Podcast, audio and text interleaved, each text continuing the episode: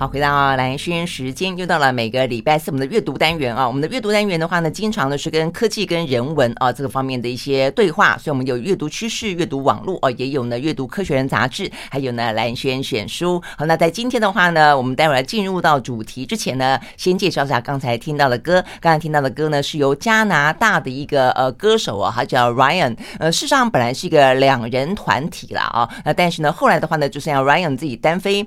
呃，那 OK，这个 Ryan。曾经来过来到过台湾啊，真的对喜欢啊他的歌的朋友来说的一些台湾的乐迷来说，或许并不陌生。我们听到这首歌呢是 Ryan 所演唱的《Please》，很好听啊。OK，好，那我们接下来的话呢，在今天要进行的单元呢，事实上呢就是啊，每次呢阅读网络阅读趋势当中呢，我们会尽可能邀请到呢在呃创。业、还有呢，这个数位呢科技的最前线，呃，在工作的，在呃想办法啊，这个走在最前沿的这一些呢创业者呢，来现场我们跟我们聊一聊，他们到底他们看到的这些趋势是什么，而且他们正在做的事情是什么，那又经历过哪些呢？筚路蓝缕啊，跟一些呢？有趣好玩或心酸的事情。好，那在今天的话呢，我们要邀请到的是，呃，在过去三年间，如果说你经常网购的话，我相信现在很多人啊，在在疫情期间，呃，网购已经成为常态了啊，呃，稀松平常的生活事了。那网购的时候，是不是有曾经想过有没有浪费了太多的包装？如果你曾经选择用循环包装的话，那么呃，我们要邀请的要跟你聊天的呢，就是呢，在这个循环包装的背后的呃推手啊，是非常年轻的，三年前呢创业做了这个呢呢叫做配客嘉 Plus，他是呢叶德伟到我们的现场来，Hello，德伟早安。主持人好，各位听众大家好，我是配客嘉的德伟。嗯，OK，你们那应该叫配客加 Plus 对不对？对，我们叫配客加，然后英文是 Package Plus。哦，这样 Package Plus，OK，好。那这个配客加事实上，呃，想法来说，我相信大家应该都很可以理解啦。因为你只要是呃买过啊这个网络上的东西送来的包装呢，你真的会发现一层又一层啊。然后重点在于说，就算它尽可能的简单包，但是每一次就是来了一个。那然后的话呢，就是纸箱子哦，所以呢，我已经算是呢比较少网购的。我们家就已经有很多纸箱子了哦。每次呢要去回收的时候呢，也都还是得要把很当做一回事啦。那所以呢，如果说你经常网购的话，那真的是很浪费哦。我想也就是因为这样的关系嘛哦，所以像让德伟为什么决定要呃来做这一件工作？但是这个工作呃本身其实背后有很多很多有趣的故事跟很多的艰难啦啊。我们先应该先问一下，因为德伟很特别的是，你先前在做。电商对，之前做电商，所以你事实上呢是在浪费包装纸的人。对，所以呢，当你有一天发现非常 guilty 的时候呢，决定要从呃这个加害者的角色呢思考一下，是不是可以呢呃变成一个赎罪的心情，是这个样子吗？对，自己觉得自己自己创下赎罪的感觉啊，真的是这个样子啊。好，一般描述一下你当初呃，你那时候电商有做的很厉害吗？呃，那时候我们主要在卖三 C 相关的产品，然后大概是五六年前，其实三 C 产品还算蛮好销售的。嗯，对。然后我们当时也是算是台湾呃中型的批发商，我们中中国原来进货之后，就交给可能当时雅虎跟 PC Home 的小型卖家，然后自己有自己品牌做这样的经营。哦，所以你是有点像中盘，对，中盘加上有自己品牌这样子。哦，又是中盘又有自己的品牌。OK，那如果说环保对你来说一直是一个呃很很认真考虑的呃想法的时候，在那个时候你做这个电商的时候，你为什么没有想到过说要用比较环保材质啦，或者说呢这个循环回收的包装，或者是说在当下有什么样的一个状况，让你突然之间觉得哇塞，这个做的事情实在是呃太太。呃，怕这个雷公会劈，是怎么样的一个状况？呃，其实老实说，一开始我对于环保还没有这么深的理解，嗯，然后直到有一天，有个消费者他跟我们买一个是用呃木头取代塑胶所做出来的蓝牙耳机，木头取代塑胶。塑胶做的蓝牙耳机啊，有这样子的蓝牙耳机啊？大概五六年前的时候有新的产品，然后啊，他就是。他觉得他要买一个环保产品的，结果还收到很多纸箱跟破坏袋，他觉得违背他自己环保的初衷，就跟我们吵架了。真的 哎，那也那也是真的是真的呀啊！因为因为他如果会想到要去买一个木头的耳机，就代表说他对这方面其实是很很在乎的。对，但是那问题是这个纸箱子的包装是你们包的吗？还是本来的原原件来的时候就是这个样子呢？是我们包的，因为主要是三 C 产品都还蛮怕摔的。然后其实我们也很为难，如果要保护商品的话，一定用比较厚的，可能大家常看到气泡袋或者是厚的纸箱。所以你还觉得说你是很费心的替他考虑，怕他坏掉，就没想到还 遭人嫌就是了。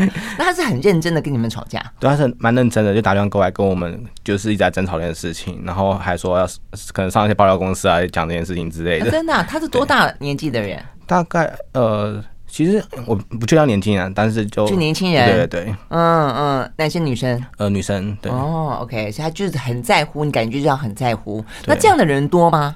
其实那时候还是算少部分，不过他让我一个反省是，呃，因为我们像我自己去出门可以带饮料杯跟环保袋，可是，在呃五六年前网购上面，我们好像只能被动接受市场唯一的纸箱或者是塑胶袋的选择，所以我们想说，到底能不能有一些新的可能性？哦，那所以真的就是那一位那一位客户，他这样子那么认真的跟你们吵架，强调他的环保有序理念，让你开始去思考说，哎。好像这样子真的有点点太太浪费，呃，对，对不对？然后刚好因为那时候我在读硕班呢、啊，也在学习关于社会企业相关的议题，所以想说社会议题、社会企业跟环保议题或许有些结合，可以引申新的商业模式来解决我们网购所产生的垃圾问题。哦，OK。不过讲到这边，好，那时候你念硕班嘛，哦，所以呢，这个正大。国贸国国贸所，那呃，我看到这个相关资料说，你那个时候其实已经那是第，就是接下来你因此创了这个配客家，事实上你已经是你第三次创业了。所以你刚刚讲到你做电商是第二次创业，所以你很年轻就创业了。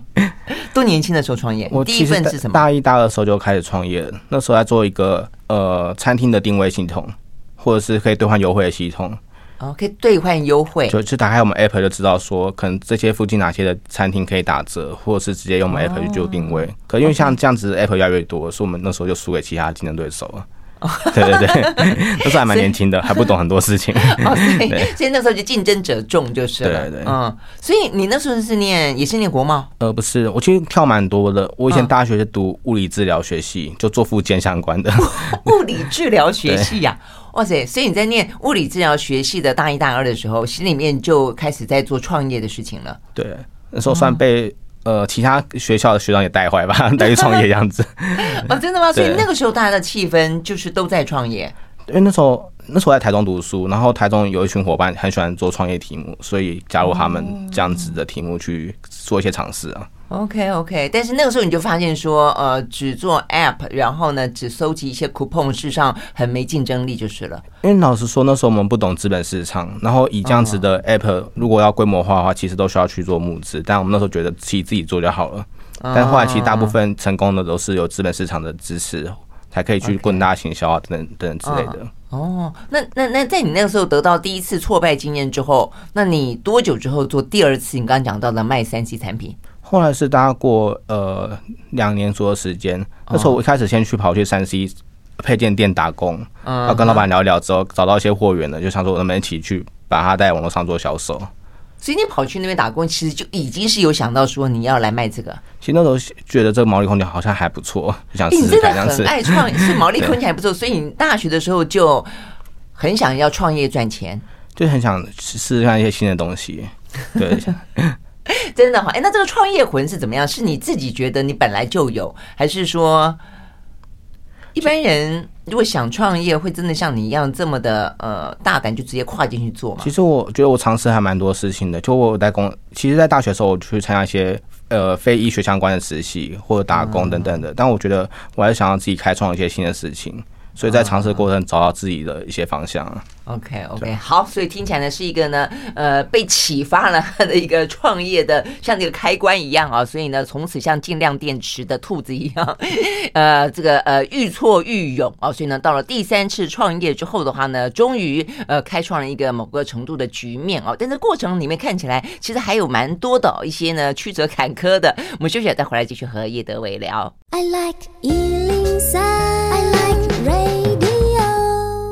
好，回到蓝轩时间，在今天的话呢，我们阅读网络阅读趋势啊，聊的呢，邀请到的呢是在创业的第一线啊，这个感受到整个的趋势啊，跟整个的嗯环保哦、啊，跟永续这件事情已经成为，如果说你可以透过一些工具，透过一些数位的呃科技的行销方式的话，包装的方式的话，事实上是可以解决啊我们的一些日常当中的问题的。所以呢，因此而创业创了一个配客家呃 Package Plus 啊，他是叶德伟啊。那我们刚刚聊到说你在呃三年前。年二十六岁的时候，还在念硕班的时候，好，所以呢，有了那样子一次一次刺激之后，那有了累积了你过去两次失 失败或者没有说不能讲失败啦，呃，不算成功的创业经验之后，那然后呢，你就觉得哦，那我我觉得我可能可以试试看，呃，想办法，呃，让我的包装变得更环保。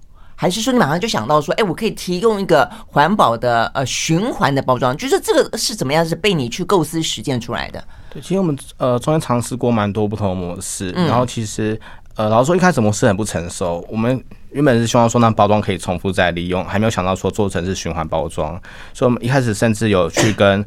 呃，拾荒老人去收购纸箱，然后帮一些电商卖家做包装出货，然后让包装可以重复再利用。但这模式其实对于消费者也而言可能有些反感，因为毕竟是可能别人用过的纸箱。哦，那问题拾荒老人有这么多吗？你们去去哪里？你们去哪里联系拾荒老人，然后可以去提供一些呢？因为你一定要确定你的货源嘛，啊，就说这些呃包装材料都可以一直源源不绝，而且要分 size 啊。大大小小都要有啊，那真的有那么全？对，因为刚好那时候是在二零一八年到二零一九年的时候，有碰到台湾有碰到洋乐色问题，造成台湾的呃回收纸箱其实是崩盘的状况，让许多拾荒老人其实他收购很多纸箱，结果还没有一个可以销售的空间，或者销售完可能连一个便当都买不起。所以在中光，你这样讲是没错。哎，那所以你你们还要蛮注意国际的脉动的哈。我觉得那个时候最主要是因为大陆大陆不收垃圾了，对不对？所以呢，台湾这边的话呢，就垃圾呃为患啊，就你没有办法呃烧出去是这样子。对，哦，这样子啊。那那你你们怎么找呢？就是呃，我们透过一些可能从原本自收厂那边去。拉人脉去找各不同的拾荒老人过来，可是因为这模式最终还是回到消费者身上，消费者觉得有些反弹。那你们有去清洁它吗？就是没有办法清洁，就没办法清洁到很干净，但以视觉上面是还好啊，只是它可能是包美妆品的时候是用一个水果箱去出货，可能对一些人有些反弹。OK OK，感受上可能就会觉得不太好。OK 好，那所以呢？对，所以后来我们就是也做蛮多消费者跟电商的访谈哦，访谈就访问，嗯，对，然后后来发现其实。对消费者而言，他还是希望收到的是产品本身，而不是这些不必要的包装。他只是希望包装是好看而且是耐用的。嗯，所以后来我们就回到原点去想说，能不能让这包装是可以经由一些系统去做回收。加上，因为我第一次创业的时候是做一个餐饮业整合的 APP，所以对于实体通路还算有一些了解。嗯，然后加上台湾其实整个连锁业是亚洲的前第二高，所以想说能不能借由台湾已经。呃，很完善的连锁体制去帮我们的包装回收回来，这样的方法的话，也可以让包装是一个比较好看、耐用的一个规格跟材质。哦，所以就从一开始是去回收，用回收的这些纸箱子，然后希望它再循环，但到最后就决定说，干脆自己去设计一个循环包装，然后让这个循环包装不断的去循环，对，然后让消费者可以去呃，很像不同的厂商归还这样子。哦，那这样子想跟真正的去。落实有碰到什么样的问题吗？其实一开始真的还蛮难的，因为我们开始就三个学呃算学生的团队，没有任何资源跟人脉背景，嗯，所以我们开始拜访大概三百多家的电商，有九成人都拒绝我们合作，然后所有连锁业者也。那你们那时候怎么去说服他们呢？因为你们那时候呃包装设计出来了吗？对，然后说包装还没有到很成熟，而且。当时我们其实也没有任何的归还点可以去做归还，比较像是用一个梦想去说服他们，就说哦，我们设计了一个呃包装，可以让你不断的循环，不要浪费，请你们用我们的包装。对，那那那怎么循环回来？不知道这样子。就是我们 还在努力说去打一些归还点，但是反过来我们跟归还还点沟通的时候，其实也他们会看一样问题，这就是到底有多少电商愿意用，多少找消费者会愿意用。当开始没有任何数据，其实对于通路跟消费者也或者是电商而言都很难接受这个模式。就是说，如果你们去说服电商用你们的包装，他们会问说你有多少的回收点。对。那如果说你去跟回收点谈说你可不可以成为我的回收点，他会问问你说你有多少电商加入。对，因为鸡生蛋，蛋生机的问题啊。对对对，所以别人在在这就是创业维艰的的，就是一一起步就是什么都没有，所以两边都没有，但两边都要问你说都要看说对方有，我可能才要对投入。哦，真的有点伤脑筋呢啊。对。嗯，哎，可是我看到哈，这个国际之间其实呃也有，就我们因为台湾是呃超商的密度最高，所以我们用这个超商实际上是真的很方便。那但在国外的话，也有那种比如说呃用邮寄的方式，让消费者直接把包装寄回去。那也有说像在台湾，我自己就有过，比方说我我买 yogurt，嗯，呃那个 yogurt 是一个一个塑胶桶。他会愿意呢，快递来的时候，宅配来的时候呢，让这个外送员把它带回去，这是另外一种。嗯哦，所以呢，像不同的方式，你们应该也都去评估、想象过嘛，哈。OK，好，我们休息了再回来呢。呃，这个佩克家到底呢用了什么样的模式啊？一开始有那么一个梦，让他们知道每一年呢，台湾网购的实在太多太多了，用到了近一亿个包装，你可以想象吗？好，那因为这样的关系，认为应该有必要，也应该有商机，但是怎么样去克服问题，我想是最重要的。我们休息再马上回来。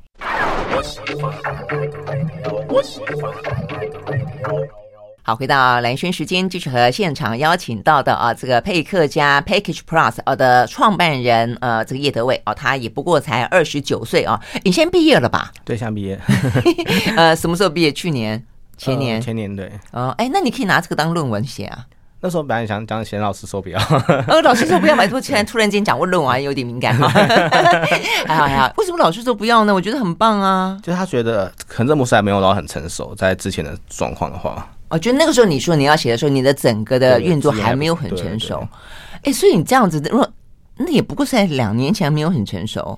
那现在就已经相对成熟，所以你几乎每一年每一年都还在摸索，都在克服当中，一直到现在，对不对？对，其实我觉得创业上是一个做实验过程啊，就是验证哪些模式是对，哪些对，哪些是错的，然后一直做调整。哦，这样子，那我们现在应该这样的问：那你现在已经觉得 OK 了吗？已经稳定了吗？现在的规模是多大了？对，其实像我们呃有一些电商源合作，像大概有七十家的电商，无论是用专案型，对，或者是一些呃可以让我们做选用。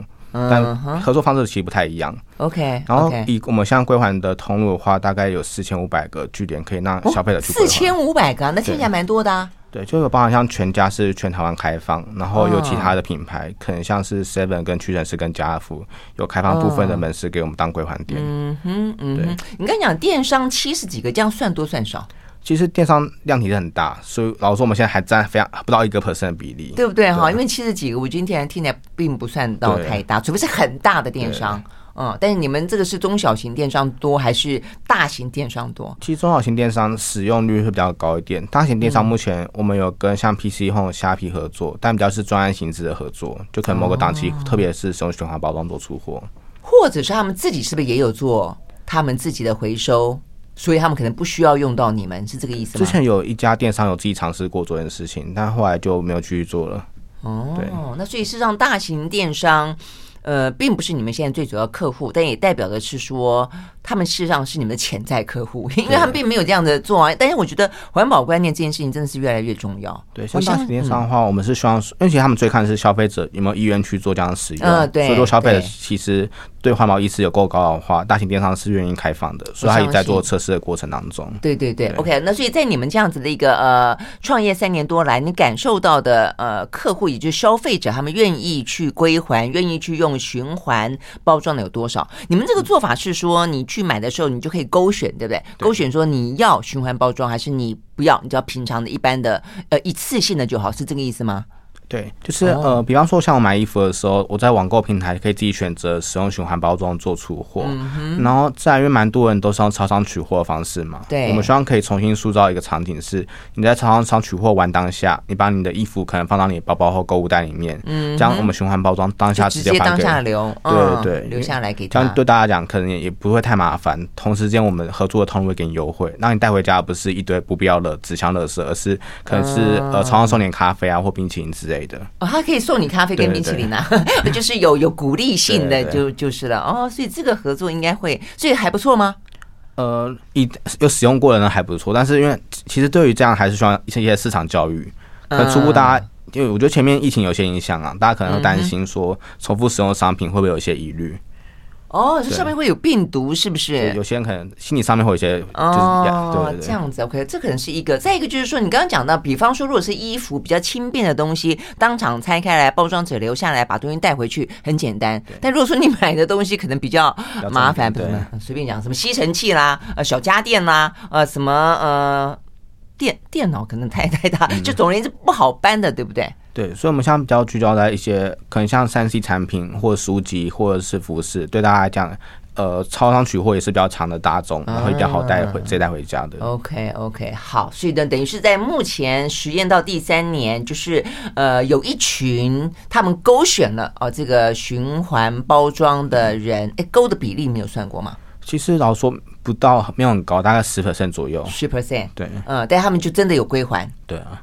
归还率算高，我看你们这个资料归还率百分之九十。我们现在大概呃八十六 percent 左右，哦、对，但有配合一些活动可以比较高一点点。嗯嗯，所以意思就是说有勾就是就是多多数有还嘛，没有说勾的、嗯、呃。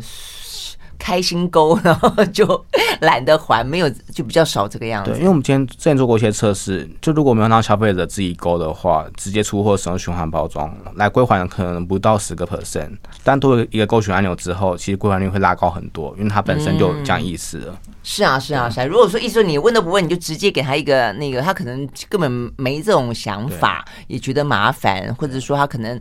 住的地方也不方便还之类的，OK，我觉得这总是一个起步了哦。但是我们要回到就好，那这个这目前看起来总是呃有初步的成绩，然后呢也也算是越来越好。至少我觉得目前看起来啊，这个响应的人数上是越来越多，而且知道有那么一个选择的人呢也越来越多。但回到当初我们在讲到说你要想办法去解决一些问题的时候，呃，有没有什么样特别困难的地方？呃，就像刚刚提前面提到，就是会落在基层单单生气的问题。嗯、然后我们自己解法是，先跟很多电商去沟通说，说我帮你发起团购，然后可能是在学校或者是说一些企业内部去发团购。然后我们再跟企业内部旁边的一些店家，可能像是当时的素食餐厅或者是小农饮料店，它、嗯、本身就在乎这样子的环保理念，让它成为我们归还站。嗯、所以像是可能学生团购商品的时候，可以到附近学校周边的素食餐厅去归还，让这模式至少可以跑得起来。嗯 OK，所以你一开始等于在还要替电商去兜生意哦。对对，因为他们这样可能比较愿意去使用这样的东西哦，就让他有诱因用你们的循环包装。对，然后后来第二个部分是我们有有发起一个群众募资，群募是只要消费者支持一个专案，就会去赞助的专案进行。对，然后当时我们募到六百万的资金，但我觉得这件事情对我们来讲最大的是品牌意义，因为让整个电商跟通路可以看得出来，台湾有一群消费者是愿意去做。呃，循环包装的支持跟去归还的，嗯，后续才有更多的同路来找我们合作。嗯嗯嗯，在我看有关于这个叶德伟的故事里面，我觉得这很重要，就是说呢，群众募资这件事情，佩克家在当初决定用群众募资的方法，重点当然是因为另外一个呃因素，因为他快破产了。然后呢，呃，快破产，你会觉得很多创业者好像经常都会。都会逼逼近快破产的边缘。那呃，快破产大家有很多不同的方式啊、哦，有人跟爸妈借钱，有人呢呃卖房子，呃有人呢呃总而言之想尽方法哦。但是呢，佩克家采取的是一个群众募资的方法。但后来我发现，群众募资这件事情，在年轻人在新时代的创业里面，他已经不只是钱的问题了，对不对？对，他已经汇聚了很多的那种。支撑的力量，我觉得这个力量甚至还算是你有一个智囊团在后面的感觉，就大家啊帮你七嘴八舌出主意啊，然后呢，在你觉得很挫折的时候呢，给你打气啊。我觉得有点像一个很热闹的应援团，就是有钱有人，啊有脑有脑的感觉，是这样子，对，对不对？像呃。然后说，开始我们做群众募资的时候，还蛮感谢第一批的消费者，有很多消费者直接是帮我们跟他认识的品牌沟通，或者是跟超商沟通，可能还有一些人脉，就帮我们去牵线说，那最后是有机会，至少有一个对的窗口，我们可以赶紧讨论后续跟循环包装的合作部分。然后甚至有些赞助者本身就后来成为我们投资人了。那他们跟你们都是素昧平生，就只是真的因为说哦，我很支持你这个观念。对，其实开始真的是互相都不认识，而是然后是因为这个群众募资，大家的理念是一致的，所以后续我们有些联络啊，跟卖方才有。真的吗？嗯，OK，好，我们休息再回来啊。群众募资到底要怎么样子可以打动人心？显然的，配客嘉呢这一次的群众募资呢是一个双赢的感觉哦，它创造了一个呃相当程度的一个话题，甚至一个小奇迹哦。那怎么做到的？我们休息马上回来。I like 好，回到蓝轩时间啊，那继续和现场邀请到的呢，呃，叶德伟，他是呢 Package Plus 啊的这个创办人，就是配客家。配客家的话呢，是在目前网络电商当中啊，一个呢提供循环的包装，让电商的话呢，它可以呢，呃，等于是包装它的产品啊，但是呢，对消费者来说，他可以去他附近的一些呃超商啦，或者一些定点的地方回收站啊，可以去把这些呃包装给送回去，啊，让它那个循环再利用。所以相当程度来说，我们刚刚讲到了这个。呃，一亿个包装，我不知道是不是有换算过，他要砍掉多少的树木？我觉得应该是很多很多吧。光光台湾就一年一亿个包装，可以去想象全世界有多少？对。是蛮可怕的数字，这样。我觉得是真的一个蛮可怕的数字啊，所以呢，如果真的能够去这样的回收的话，我真的是觉得还蛮有意义的啦。但不过当然，很多东西如果说你是去现场购买，可以带很多的一些呃回收的环保的素材啊，去减少包装。但是网购，我们刚刚讲特别讲就是网购这件事情啊，也开始呢掀起了这样的一个回收的循环的风潮。好，那我们刚刚讲到说呢。呃，一开始你这样的做，但是其实困难还蛮多的。呃，你的钱是怎么来的？后来怎么样子烧光的？呃，其实开始是我们团队自己出资的，就拿之前电商创业累积下来的钱来做这个这个样子的的题目。哦，然后你说包括去设计循环包装这个东西，对，嗯，其实是像包装研发就需要几百万的经费，然后加上几百万啊，对，然后加上我们业务团队，其实每年都要。有一些薪资的支出，嗯哼，可是因为循环包装，它需要一段的时间累积，才有机会真的是从亏损转成营收。嗯、但在二零一九年到二零二零年的时候，我们真的是差点濒临到破产，因为当时没有任何的收入来源。嗯嗯，而且我们基本多数都是学生，是不是？对，当时都是学生。嗯嗯，那后来呢？怎么办？呃，后来其实。第一个的话，我们是找到新的商品，就是我们有一个在乎卫生纸的品牌，是环保卫生纸。我们先回到自己本业去卖卫生纸，因为我们的你的本业是卖卫生纸，没有回到我们的电商本业，就是比较比较擅比较擅长的电商。对对，所以那个并没有完全放掉，就是我们怕。我们因为后来我们自己消费者有跟我们回馈说，其实，在市面上以环保卫生纸的话，其实选择比较少一点点。好像说我们归还点很多是素食餐厅，嗯，所以我们把它两个结合在一起，就跟他们在做一些试调，是我们卖什么产品，他们是愿意去买的。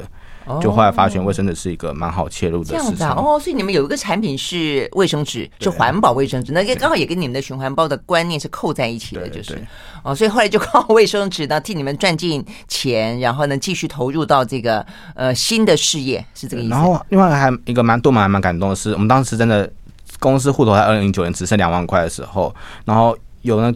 呃，我们也对外发出这个消息，说我们可能真的要关闭的公司。你们对哪里发出消息？就是我们有自己的一个团购社团，就让学生师长去做团购的。嗯哼。然后当时有一个老师看到这个事情，他觉得他很不希望说这么好的一个改变世界的一个可能性的项目，这样就不见了，所以他直接借借我们一笔蛮大的钱。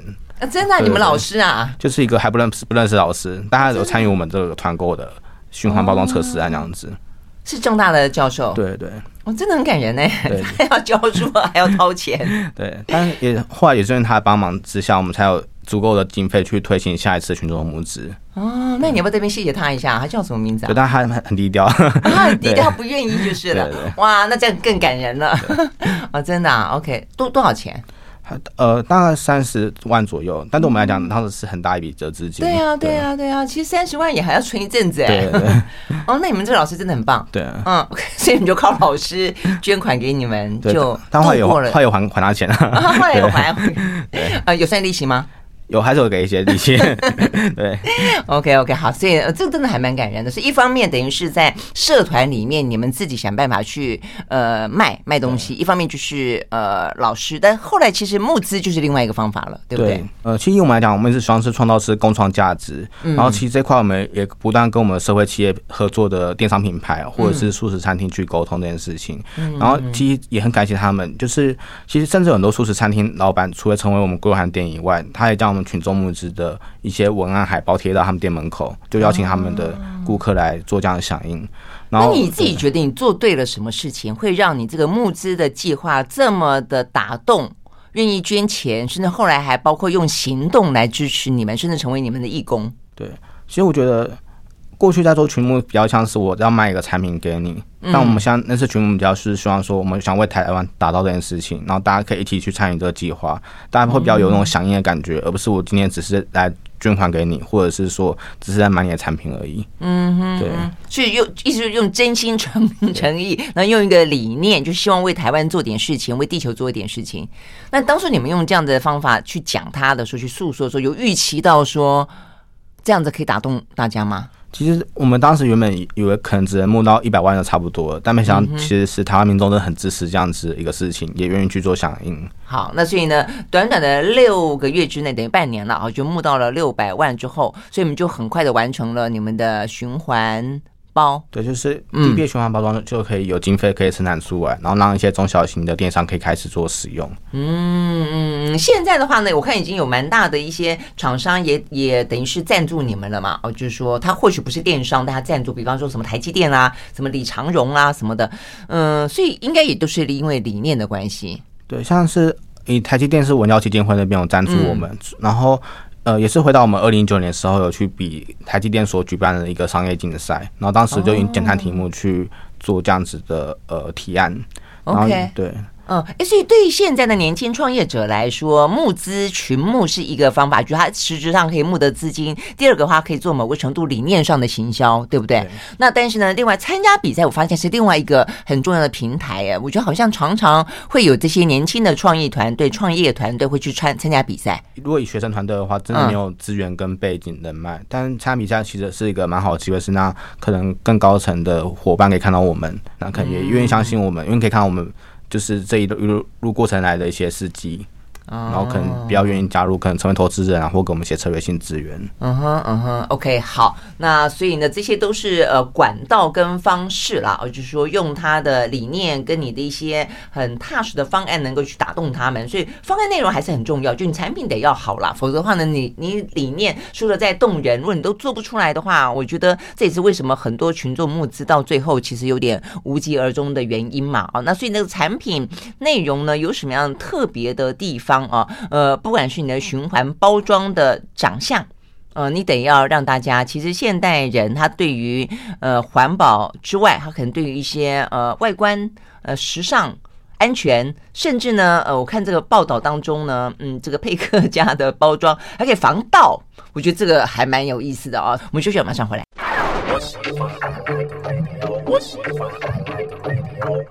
好，回到兰萱时间，在今天呢，阅读网络阅读趋势的单单元啊，我们邀请到的是一位呢，网络的呃电商，算电商的创业家吧啊，呃年轻的呢叶德伟啊，他先前是做电商，但是呃接下来的话呢，就觉得电商的包装实在是太浪费了啊，然后呢就决定转而做替电商提供。循环包装这样的一个服务啊，好，所以我们刚刚讲到的话呢，呃，募资也有了，参加比赛也得到了大家的肯定了，那东西总是要好嘛，哦，所以你怎么去设计这个包装？我看到中间可以说什么，呃，防水、防污。防 防盗，呃，还还防什么？呃，先回到材质哈，就是我们是用回收保特瓶，嗯，再制而成的循环包装袋，所以本身具有环保的效果。哦、然后也因为它是回收保特瓶，所以它有一定的防水性，加上一些呃特殊材质的设计，所以它比较可以防污的功能。嗯，然后刚刚提到防盗部分是、啊、怎么做？对，就是主要是它纤维的部分，纤维做一些调整。嗯哼，因为其实台湾在做保特瓶纱的技术，其实领先其他国家还蛮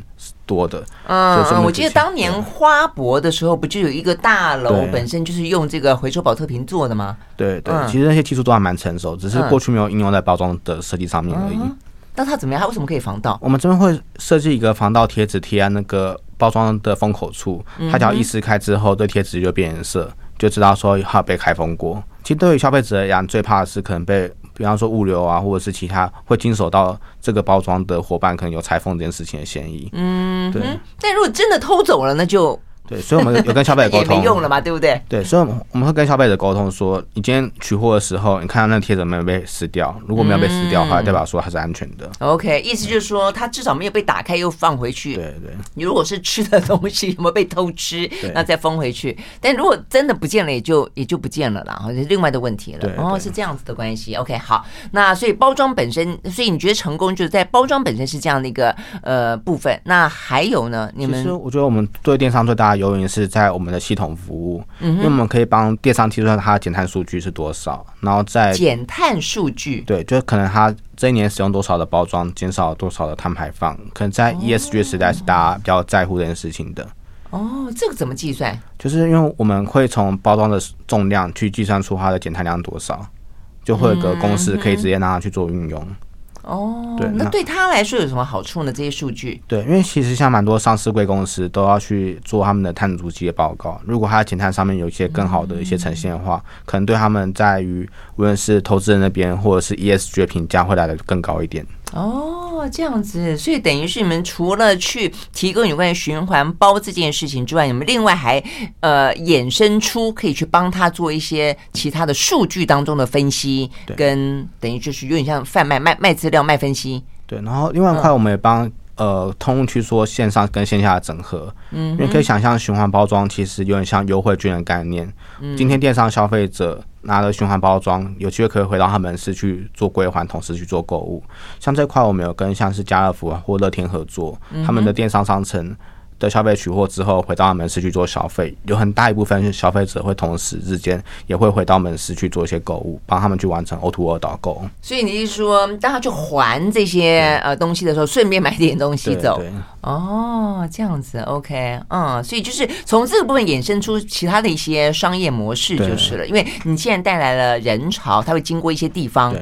但我后来看到还有一个针对这个循环包，就是你们有点想扩大战果。就既然这个观念。如果代表是有呃，至少目前有一成的人是是赞成的，或者说愿意去做的，愿意去归还的话，是不是有更多的电商不见得一定要用你们的租用你们的循环包，但他们自己可以去呃开发循环包，但你们愿意帮他去做回收，是这个意思吗？因为我觉得我们服务可以拆成三段，一块是帮客户设计他的包装，嗯，所以像我们跟 Uniqlo 跟虾皮合作，是我们帮他开发出来。属于他们的循环包装哦，就专属于他们的。对，然后第二块我们可以帮呃电商去设计它的物流流程，就是他可能可以用我们系统回收，或者是说他们自己做他们自己包装到我们的系统去做回收。嗯，对，然后最后一块是清洁服务，因为我们现在目前清洁是委托一些呃声音障碍者或者是庇护工厂，也同时可以透过他们清洁创造一些就业机会。嗯嗯嗯嗯，OK，好，所以你们真的想要透过这个呃包装做好多事情啊，做很多觉得可能是善的事情。哦，OK，好，那未来呢？未来还想要怎么继续做？对，嗯、呃，未来我们希望可以让整个全通路在包装上面都有一些简单的运用，就无论是在外送领域的外送包装，可能因为外送都有很多购物袋之类的，嗯，或是以后可能甚至消费者出门买衣服的时候，就不用再拿一个购物袋，而是用我们当下可以租借的循环包装系统，就可能买衣服可以跟我们在实体门市租一个包装，或到量饭店也可以租包装。都可以直接做使用哦，这样子，OK，好，所以听起来的话呢，呃，二十九岁的呃创业三次 三次创业家叶德伟啊，所以最后呃，你有什么想跟大家分享的？如果说想要去呃创业或者运用一些呢科技的数位的工具去达到，去希望啊能改善世界的一些做法，有什么样的建议？其实我觉得，像我们创业过程一直以来都是团队合作，就是团队合作是指说跟其他的合作伙伴，因为像我们一开始其实没有资源的状况下，是跟很多社会企业或者是素食餐厅业者，然后因为我觉得像时代一定不是单打独斗时代，而是大家可以把资源去做共一些共享，然后一起去推动一个我们都想要去推行的目标。嗯嗯嗯，那这个中间的链接，你觉得只要是有共同的理想，对共同理想或是共同的，可能创造一些共同的利益。就让可能彼此关系也更加深刻，而且是有机会是真促成一些新的可能性。嗯嗯，好难想象，刚刚这个叶德伟不断的讲到素食店，素食店，我想说素食有这么多哈，而且可以是一个那么的推动环保、永续、爱地球这么坚定的力量哈。对，OK，好，所以吃素真好。你自己吃素吗？每个礼拜会两天吃素，但还是 还是会忍不住吃肉。OK，好，各位，这也是一个大家的想环保素啊，也越来越多。OK，好，但不论如何，我觉得以这个环保爱地球为出发，是真的一个蛮值得继续做的事情了啊。OK，好，非常谢谢叶德伟，那我们的现场来，谢谢谢。